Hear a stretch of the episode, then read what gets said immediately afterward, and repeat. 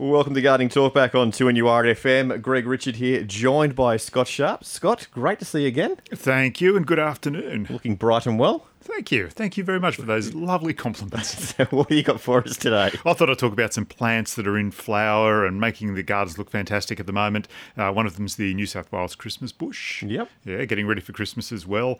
And the Cape chestnut.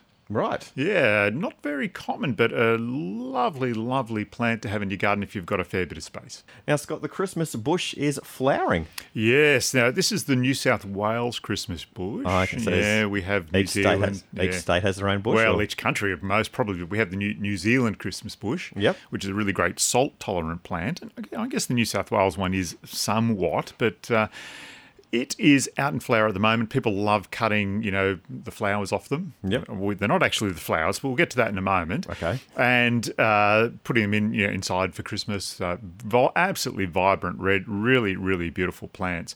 Uh, they get, you know, fairly tall, but it's a nice upright structure. Now, the main problem with growing them here in Newcastle, especially down around sort of in the basin, is it's too clay. Right. Uh, so you need very, very sandy, well drained uh, soil. You probably do them in Hamilton South, for instance, South, for instance. But as soon as you're getting up, getting up where there's a lot of clay soil, they don't do very well. They get a bit unhappy. okay, so we're looking not north or closer to the coast. Yes, closer to the coast. That's why they love up around Port Stephens. You see them up around Tomaree, all those when you're going up there. You just see at the moment this really vibrancy of red in the bushland, and that's because they love the sandy conditions up there, and they do very, very well. So it's not actually the red flower. Oh, Yeah, it's actually the the sepal. Of, of well, it The sepal? the sepal, S E P A L. It actually is a part of the flower, but I guess if you imagine a rose, for instance, when it's all closed up and it's got that the green bit, and then it peels back, mm-hmm. and then the actual flower comes out. Well, on the New South Wales Christmas bush, the sepal is actually the bright red bit that you see. Right. Okay. Yes, yeah. So it, it starts off as a little creamy sort of flower, little white creamy flower, and then the sepal changes colour and it's opened up and it turns that vibrant red, and that's why we, we love it so much. That's those nice Christmas colours as well. They are, they certainly are. Uh, so look, yeah, probably oh, how tall are they going to get? Uh, I've got my ruler out again, six, eight metres tall. Um, Quite tall. yeah, you can prune them ish. You just have to be fairly careful. Treat them as a native. They are a native, so just be careful about what you're fertilising them with and nice, well drained soil. Too easy. And you'll get some fantastic flowers, uh, not this year, but you know, come Christmas time next year. So I've got to wait another year for them. Unfortunately, yes. yes. Always the way. It is. And we've got Margaret from Salt Ash, and she's got a question about strawberry plants and passion fruit. Good afternoon, Margaret. How can we help you? Good afternoon, Scott. Um, I've got a, a couple of pots with strawberry plants in them, and they've got they've grown like the leaves have got really big, and I don't know whether that takes the goodness out of the strawberries. Whether I should cut a lot of the big leaves off, or just leave it. Oh no, no, definitely leave the, the leaves there. Uh, I- are you fertilising uh, at all at the moment, Margaret? Yes, every now and then, um, sea salt, I think, spray fertiliser. Okay, I, I think probably leave the Seasol alone now and go to a fertiliser that's going to promote some, uh, you know, flowering and fruiting uh, for you. Uh, so any of the other liquid fertilisers, uh, there's Flourish out there. There's one specifically for um, flowering and fruiting. So I would start concentrating on that because that could be the reason you're getting those big leaves and lots of good leafy growth uh, in the plant. Seasol's very good for the root system of a plant, but it could also be promoting that leafy growth, and you and you need obviously to uh, get some some flowering and fruiting going with your strawberries. I have had strawberries on it, but they went quiet, and now they're getting a lot of flowers on it again. Oh. they've got a lot of big leaves, and I didn't know if the leaves would take the goodness out of the actual strawberries. You know, like I've heard some plants where they say you should cut the big leaves back because otherwise the flowers don't get the goodness. Oh no, no! Look, I'd leave them there. They're they're feeding the flowers, and eventually they're going to be feeding the fruit when, uh, you know, when it comes on there. But I, I would definitely change your, your fertilising uh, regime and start using some, uh, you know, flowering and fruiting uh, liquid fertiliser to try and give that uh, a bit of a promotion. Uh, I was just thinking about the old strawberry pots you used to get when they have, uh, you know, it's a pot, but that have these little sort of, I don't know, half oyster things, openings uh, around the side, so you could put your strawberries all in them, and then they just sort of spill out over. So that was a really good idea. I don't know if they're still around or not. Haven't seen them for a while. I've got I've I've got an old um, terracotta one, but Yes. I've never had much luck with it, and I'm just growing them now in big black tub pots. Okay. And I've got like two, and I've got another smaller one. Then I just, as the runners come out, I stick them back in the dirt. And um, the, the plant's very old. My sister-in-law gave it to me years ago, so it's um, like just renewing when the when the shoot when the uh, runners come out. I just put them into another pot, and um, like set the pots next to each other and stick the runner in. And then when it takes, then I cut the runner off the other pot. Yeah, no, that, that's a really good idea. And I think another way to grow strawberries as well uh, is in a hanging pot. Uh, it also keeps those you know, those nasty little snails and slugs away. So yeah, a hanging pot can be also a good way to uh, to grow strawberries. Just let them trail down. Uh, you're easily easy to pick as well. You don't have to bend down Yeah. to pick the strawberries. But uh, but the main thing is keeps those snails and slugs away. And I've got a passion fruit vine. Yes. and it's probably got half a dozen passion fruits on it now. But even last year, it had about 20 passion fruits on it. But it's actually um, the vine has got no leaves on it. It had leaves on it, but something's eating the leaves. And um, I asked somebody, and they said it probably could be the possums. And because I'm on three acres, so I've got possums. Yeah, look, I, I wouldn't dispute that claim. Uh, yeah, possums, they really will have a feed on anything they can. Um, so, yeah, look, it's quite possible they're, they're feeding off that and eating the leaves of the passion fruit. Uh, look, with that, just make sure you wordle, uh, you know, you're uh, fertilising uh, your your, uh, your passion fruit quite well. Yeah. Again, a liquid Yeah. fertiliser, a quick growing plant. So, uh, I think it's important when you've got a quick growing plant like that to be fertilising with a, a liquid fertiliser. They love the drink of water, and uh, they they suck up the fertiliser really quickly, and it just all works in a nice, uh, you know, sort of circular pattern for you.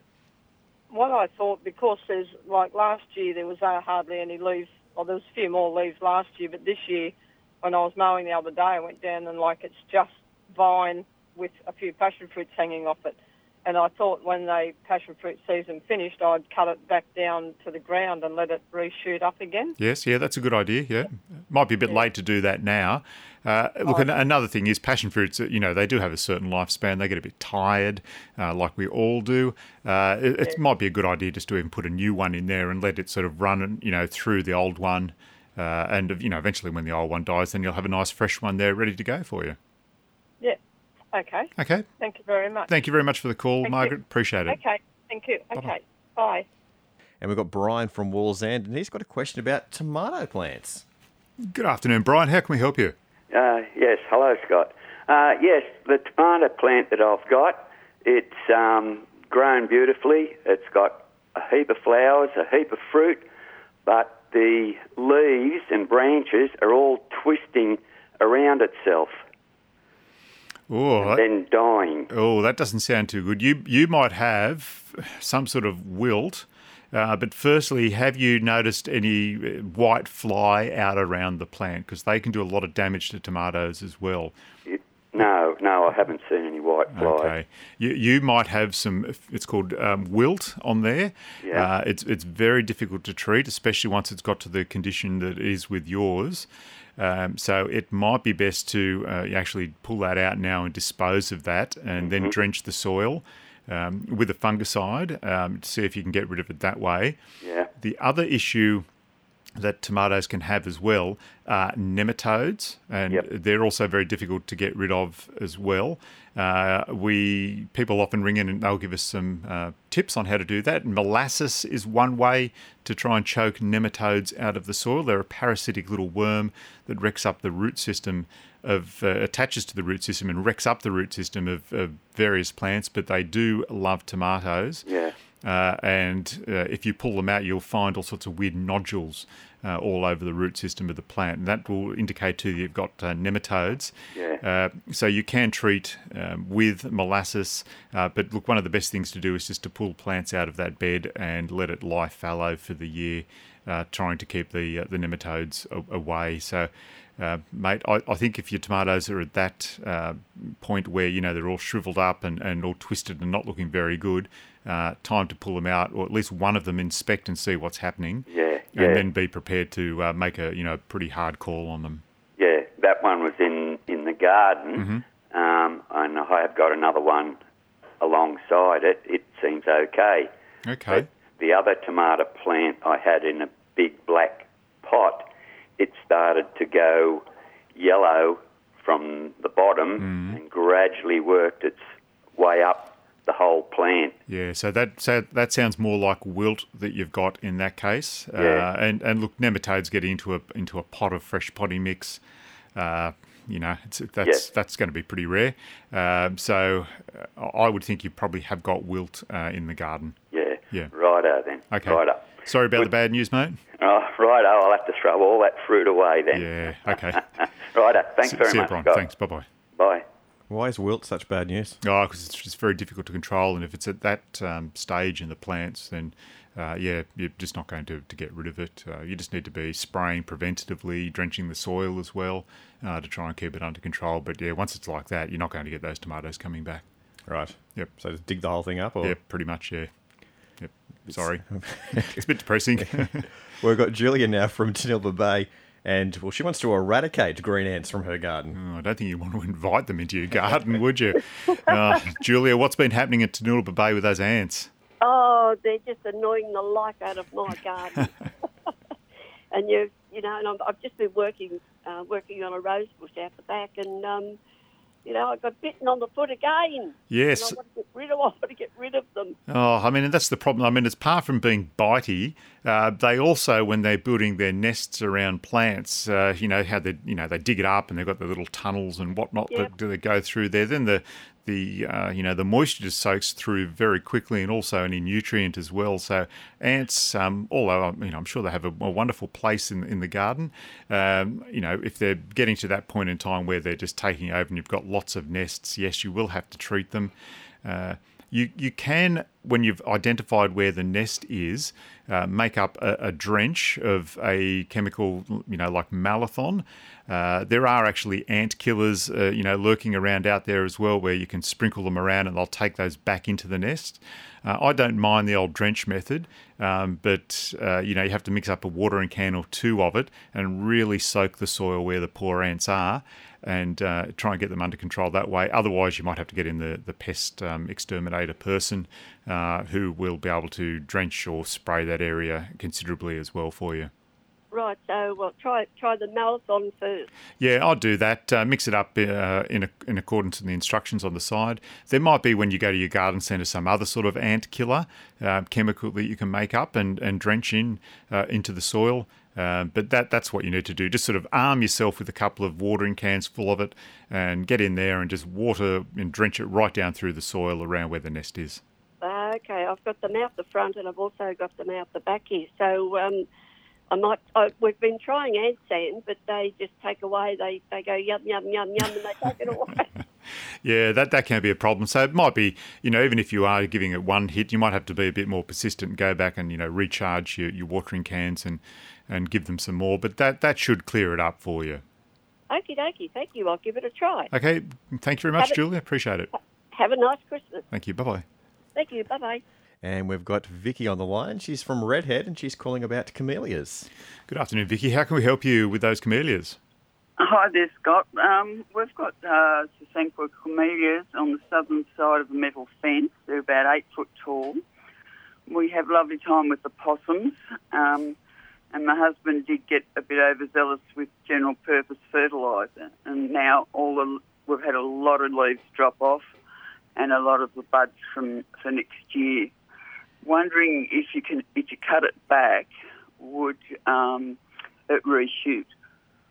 Yes, look, it, it will reshoot, but I, I'd be inclined at the moment just to leave it be and just water the plant heavily to try and flush that fertilizer back down through the soil and, and get rid of it that way. Uh, it, it might be that, you know, after, you know, a month or so, you find there's, you know, a lot of dead twig ends that might need a light prune. Yeah, okay. So, look, if you can identify those, certainly go through and cut those back to some green. That might promote some new shoots for you. But uh, yeah, I'm always a, a big fan of just leaving a plant, you know, like that that's a bit stressed, uh, just to, you know, keep on giving it water and flush it through. Definitely no more fertilizer. Um, I'm pruning it back. I, I don't know that it particularly helps. I, I really think that watering is the only thing you can do.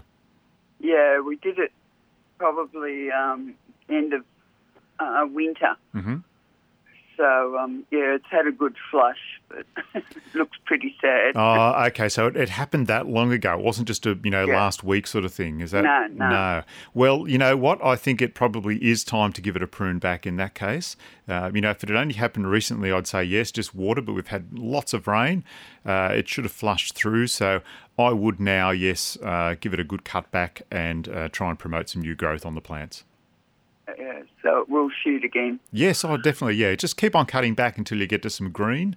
Uh, it might look a little bit ugly for a while, but camellias will shoot back. Uh, they're a great hedging plant. Uh, so yeah, don't don't despair. Just uh, give it the cut back and keep on watering. Okay, thanks, Scott. Okay, thank you for the call, Vicky. Okay, bye now. Bye. We've got Trevor from Rathmines, and he's got a question about dieback in roses. Good afternoon, Trevor. How can we help you? G'day, Scott. Um, I have an area for roses. I've got about six roses bushes in one area. It's a good sunny area. It, uh, I fertilise them every two to three months with just uh, um, dynamic lift, lifter type product. They're reasonably well watered. They're in full sun, but I continually get dieback in them. Oh, okay. Now, uh, are you pruning them, those roses very often? Um, every then once a year I prune. Ah, These roses are about three years old, four years old now. Okay, okay. Uh, look, it's it's just when people prune or cut back roses, you know how you'd have to do it just above where the bud is at a nice angle, because if you don't, you get dieback in it and it starts to set back and, and go right down through the stem of the plant. Yeah, that's what's happening. Yeah, okay. Um, but that doesn't sound exactly like that. Um, you know, it's not like you've been pruning it, you know, regularly or, you know, doing any cutting of flowers. I, I cut the flowers all the time. Yeah, ah, okay. So I, I think you just need to. They're long stem roses, and they, they, they sit in a out the back, out of the way vegetable type area, Okay. and they're for picking roses. For my missus complained a couple of years ago she never got any roses, so I grew some plants. Oh, well, she, she must feel really good about you then.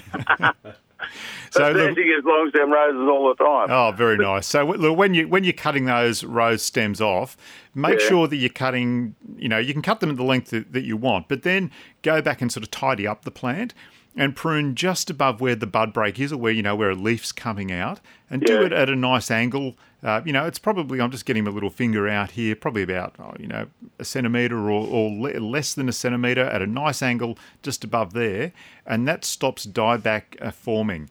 Um, now, the other thing to do is if you have got dieback in the plant, you do need to try and prune it out as well. So you just have to sort of cut back to where it's nice and green, and you're not seeing that black and yellow uh, come into into the rows. Uh, so just again prune back to your bud, nice angle, and that should stop the dieback for you as well. Uh, now, look, the you can also uh, spray with. Uh, you know, I was going to say a sulfur spray. How many leaves? There are a lot of leaves on the plant though, because if you sort of try and tidy up the ends and seal off the ends with your sulfur spray, uh, it actually will burn the leaves on the plant. So you just have to be a bit careful about doing that. So yeah, so after you've pruned, you're actually spraying or you know just dabbing some of that sulfur, uh, you know, on the end of the the branch and sealing it up nicely so uh, you don't get any more pest and disease going down through it. Okay, I'll try that. Yeah, just, just be careful I'm- about you, the way you're spraying it though, because it will burn anything that it touches. So you have to be very very careful about that. Yeah, I, mean, I use a sulphur spray when um, after sort of the the winter pruning. Yeah, and that's the time to use it because it, it kills off any scale or mites that the plant might have. It seals up all the nice, you know, the, the ends from your pruning. Um, so it might be, you know, just keep a little bit, you know, mixed up and use a little paintbrush or something when you're cutting the roses for your wife. Uh, just go and seal up those ends as well, just to try and stop any disease getting in there. That might be the problem. I think Yeah, okay. might have to stop picking roses for her. Oh, look! Don't tell her that. Just you might just I'll have to her. send her out to the garden to have a look at them rather than come in them come inside to her. I'll tell her Scott said. okay, Okay, thanks for the thanks for the call, Trevor. Pre- appreciate it. bye. Bye bye. He's thrown under the bus there. Oh, well, you know. I survived, that. Scott Sharp, we're almost out of time for another week. Is there anything you want to mention before you mosey on out? I thought I might just mention uh, the Cape chestnut that's out in flower at the moment. Uh, it's a fairly big tree. Uh, gets about eight, 10 metres tall, you know, probably just as wide as well. So it's quite a big canopy tree. A Bit slow to start off, but if you persevere with a Cape chestnut, it's got nothing to do with capes or chestnuts, this particular oh. plant. It's just a nice name for it. But it has these amazing purple flowers that are out and about at the moment. It just absolutely covers the entire tree. Uh, really, really spectacular, but you do need some space to, to grow a Cape, Cape chestnut in the garden. It doesn't sound too bad. No, but uh, yeah, look, a, a really beautiful uh, plant. It's got a, a sort of a, a grey bark as well. Uh, you know, the leaves are just a nice, you know, you know green. They survive yep. being out in the full sun. You know, obviously with a plant that size, probably a bit tender to have around the coast. Uh, you know, maybe you don't want them around the frost as well, but uh, yeah, really fantastic tree. It is just a sea of purple at the moment. It's a beautiful purple. It's not like a jacaranda. They don't make a horrible mess like a jacaranda. Yep. So Cape chestnut, uh, I think, is uh, you know a, a, great plant and one to have in the garden. Right. It sounds better than what I initially pictured. Yes, but no, yeah, no chestnuts on there. Yeah, or capes. Or capes. I was imagining so, a plant with a big cape. So Batman's going to be. He's not going to be able to get a disguise from there. All right, Scott up. Thank you very much and we'll catch you again next week. Yes, next week. See you then. Thanks for listening to this podcast from 2NURFM at the University of Newcastle. You'll find them all at 2NURFM.com.